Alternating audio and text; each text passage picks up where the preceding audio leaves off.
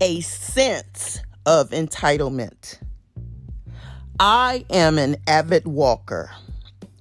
Earlier this week, during my morning walk, I saw a spew of alcohol containers scattered on the lawn.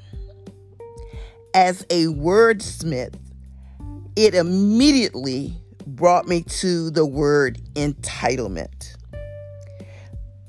One of the definitions of entitlement the right to a particular privilege or benefit granted by law or custom. Sir, you're not entitled to litter.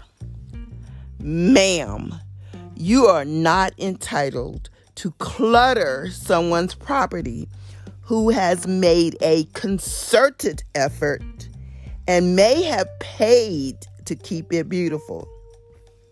But I get it. When you don't own it, you condone it.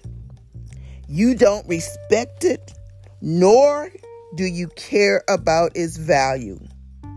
Your sense of entitlement is warped because you believe you inherently have the right to do wrong.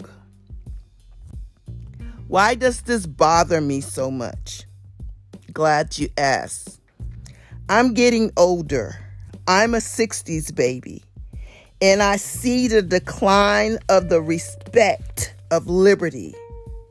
So many fought for your liberty.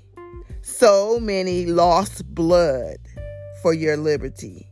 So many lost life for you to have access to the privileges of equality. Yet you devalue and de appreciate, de appreciate my word, the movement. It's not isolated, though,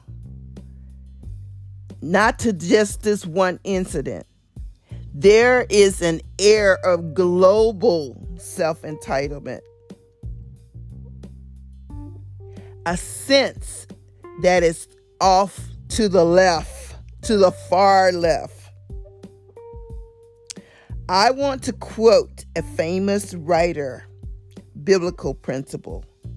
In everything, give thanks. That includes giving thanks for a clean lawn and the privilege to rent a property that provides shelter. Just remember, you are here to respect, to love one another. You don't have the entitlement to do wrong. Respect your neighbor. Respect your country. Respect your relationships. Respect other. You are entitled to do the right thing. You have been listening to Vicky's Viewpoints, real talk from a real woman.